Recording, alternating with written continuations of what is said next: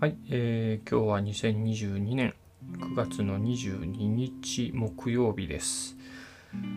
えー、今日は仕事からの帰りが遅くなりまして、えー、まあ、寝る前に、えー、撮ってます。はい。えっとですね、今日、その、まあ、遅く帰ってきて、で、まあ、帰ってきてから、まあ、お風呂に入ったんですけど、まあ、あの頭を洗ってまあシャワーで頭を流してる時にですねあなんか技術ってありがたいなと思ったんで今日はそのことを喋ってみようと思います。はい、まあお風呂でね、えー、まあシャワーがあるわけなんですけど蛇口をちょいとひねるだけでシャワーからあったかいお湯がジャッと出てくるんですよね。うん、これって改めて考えたらすごいなって思ったんですよ。はい。まあ何がどうすごいのかっていう話なんですけどあのそもそも蛇口ひねったら出るとかってね昔100年？も、うん、100年前はあんのかな？まあまだないんでしょうね。まあもっと前とかだったらそんなことまずありえないんですよね。うん。まあそもそも蛇口っていう製品といいますか まあね、まあ、うちの場合は何ですかレバーみたいのをこう上にくるっと回したらシャワーで下にくるっと回したらえー、なんですかカランっていうんですかねそこからジャッと水とかお湯が出てくるんですけどまあそんなものを作る技術がまあ、発明みたいなものもあるのかもしれませんけど、うん、まあ形にできてまあそれが家にこうポンとついてるっていう時点でまあなんかすごいですよね。で水温の調節しようと思ったらそれもう一つなんかダイヤルみたいなものがあってそれをまくるっと回したら水が出てくるし、えー、まあ元回していけばあのお湯にもできるし温度の調節もできると。うんまあうまいことこんなもん作ったもんだなと思うんですよね。でまあもうちょっと言うとまあうちオール電化で電気温水器なんですけど、うんまあ、そのお湯を作るための技術っていうのもあるわけですよね。うんまあ、夜間電力でまあ、えー、電気ヒーターで溜めた水をこう温めるわけですよ。うん、なんかそんな仕組みもないと水しか出てこないですからね。まあガスで湯沸かし器みたいな場合だとまあねそういうガス湯沸かし器がないとできないわけで。はい。まあそんなもんのおかげでシャワーが出てくるし。まあそもそもシャワーヘッドあんなちっちゃい穴がたくさんわーっとこう綺麗に整然と並んでまあそこから出てくるわけなんでまあそういったシャワーヘッドのねシャワーの穴の加工技術もそうですしまあ、シャワーヘッドから下はくねくねくねくね曲がる管がついてるわけですよね。で我が家の場合はなんかそれ金属でできてるんでまあ多分金属のフレキシブル配管なんでしょうけどまあちょっと場合によっては樹脂製のチューブとかだったりすることもあるかもしれませんね。あの銭湯とか温泉とかだったらよく黒だとか白とかのまあねビニールチューブみたいのがついてたりしますけどまあ、そんなものを素材を作ってしかも、えー、加工する技術、うん、があるわけですよ。まあ、特にね金属のフレキシブルなチューブとかになると、まあ、結構細かい込み入った形してますよね。うん、あんなものを、まあ、加工して組み立ててっていう技術があるわけでそれでシャワーがね、えー、背中流したり頭から流したり足流したりができるわけなんですよね。うん、すごくないですか？でもうちょっと遡ってみるとそこに至るまでの水道の配管があるわけですよ。自宅まで引っ張ってきてるんですよね。でその配管がまたこう、まあ、どんな素材でできてるのか分かりませんけど、まあ、金属配管なのかねなんだろう金属じゃひょっとしたらないのかもしれませんけどまあそれもねずっと一本で持ってくることもできないわけで。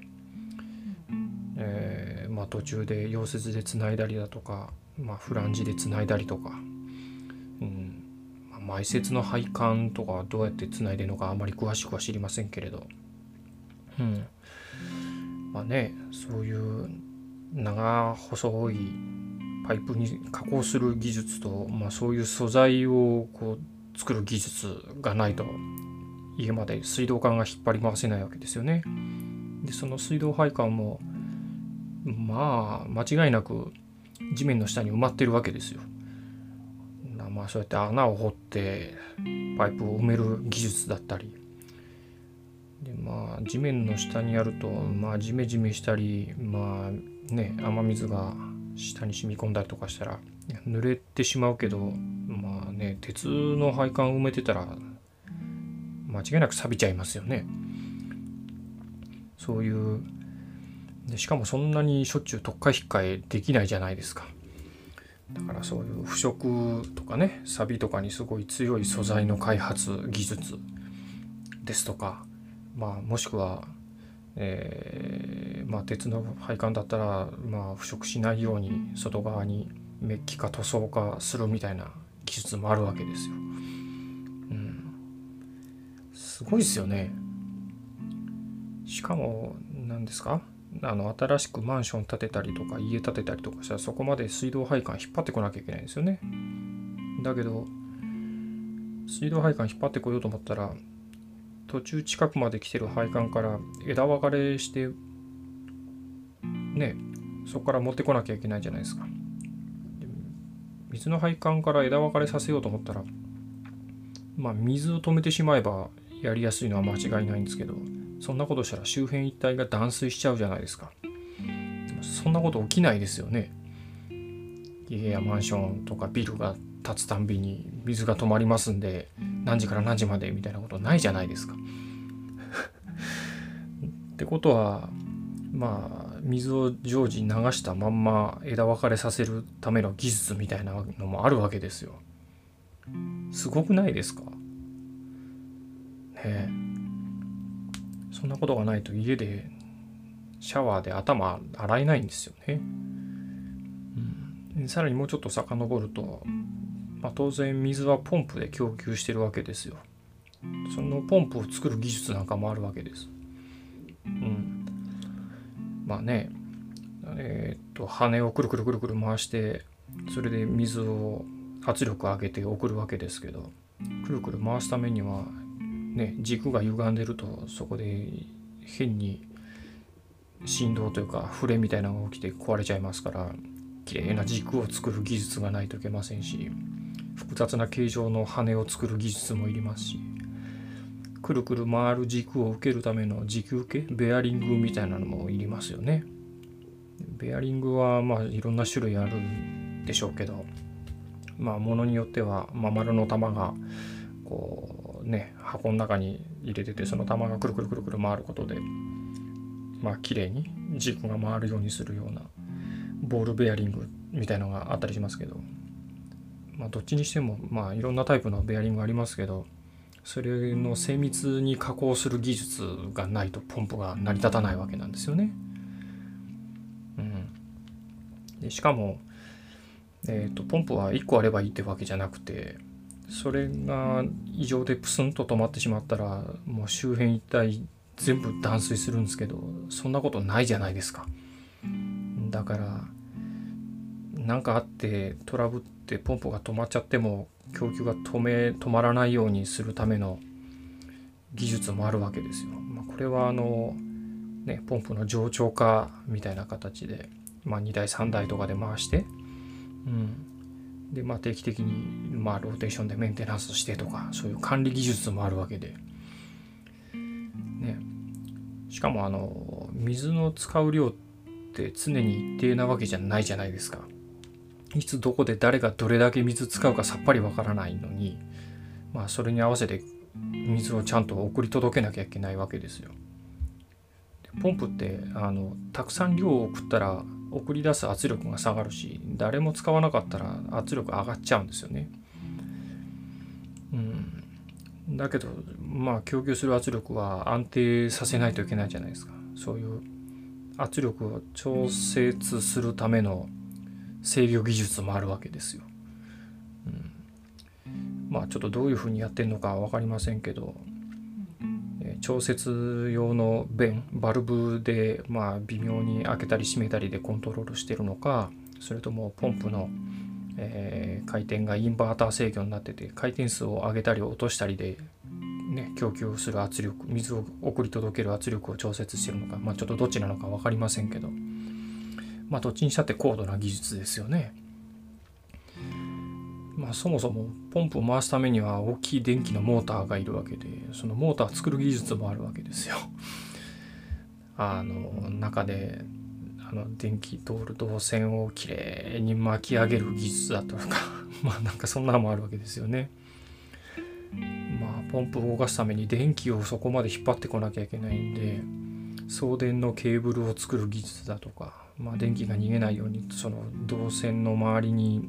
絶縁のための被覆をきれいに巻く。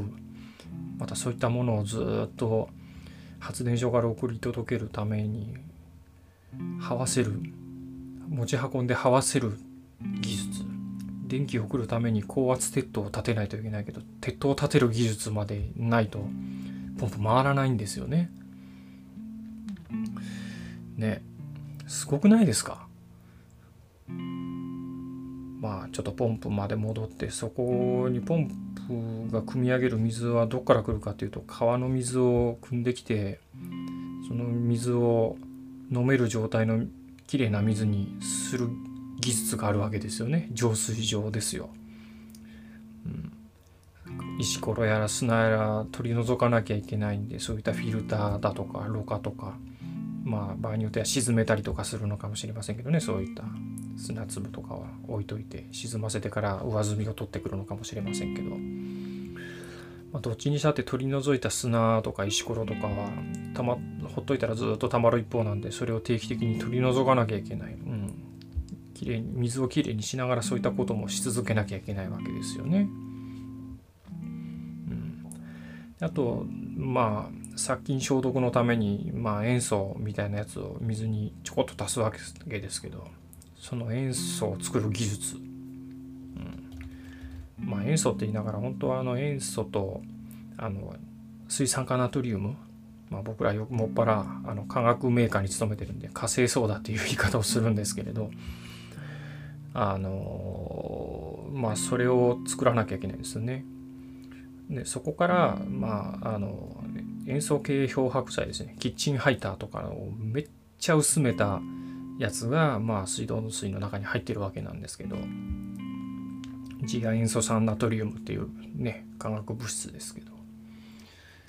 まあそれが少なすぎたら全然殺菌効果ないですし濃すぎたら今度人間の体に害を及ぼしますからね。うんちょうどいい濃度に薄いけどちょうどいい濃度に、えー、調節しなきゃいけないそういったあの管理技術と、うん、ちゃんと目標の濃度に収まってるかどうか確認するための分析の技術もいるわけですよね。すごくないですか？多分ねもう今いろいろ言ったけどキリがないんですよこれ。うんそもそも電気作ろうと思ったら発電所がないといけないし発電所を動かすためにはね火力発電だったら燃料になる石炭か天然ガスかみたいなのを、えー、掘って船で持ってきて受け入れて陸に上げてそこから発電所まで運んでっていう その一連もあるわけですよ。ね、発電ってそもそもまあまあ、火力にしろ原力原子力にしろ、まあ、何かしら熱を発生させてそれで水をお湯沸かしてそのお湯から水蒸気出してその水蒸気の勢いで風車回してでそれで発電するわけですけど、まあ、そもそも、ね、火力発電物燃やしたら1,000度超えるような熱からそのねお湯沸かして蒸気にするわけですけどその金属が溶けないようにしながら、ね、水が流れる配管が溶けないように運転管理してるわけですよね。その設計技術やら運転管理技術も相当なもんですよねすごくないですか？もうほんとどこまで行ってもキリがないんですけど、まあ、そもそもそんなところに、えー、ね物作るためには水も必要不可欠で全部循環して元に戻ってきちゃうんですけど水すごいね。水が蛇口ひねっただけで出てくるなんてすごいな。にまた戻ってきちゃったりもするんですけど。でまあそこに介在して人がちゃんと全部あのね、え、運転したり整備したり管理したりした上でその恩恵に預かってくたびれたなとか言いながら、まあ、蛇口ひねってシャワージャット流して頭流せるわけですよ。うんなんかぼーっとしながら頭をわしゃわしゃ洗いながらそんなこと考えてていや人間ってすごいなって思ったんです。うん。ってことでまあちょっと今日はこれを喋って残そうと思ってはい。まあなんかくたびれたけど、はい、喋ってみました。うん、はい、えー、ちょっと長くなってしまいましたけれど、うん、今日はこんなところでしょうかね。はい、えー、聞いてくださった皆さん、またそれからね、水を安定して供給することに携わっている全ての方々、うん、皆さん本当にありがとうございました。それではまた。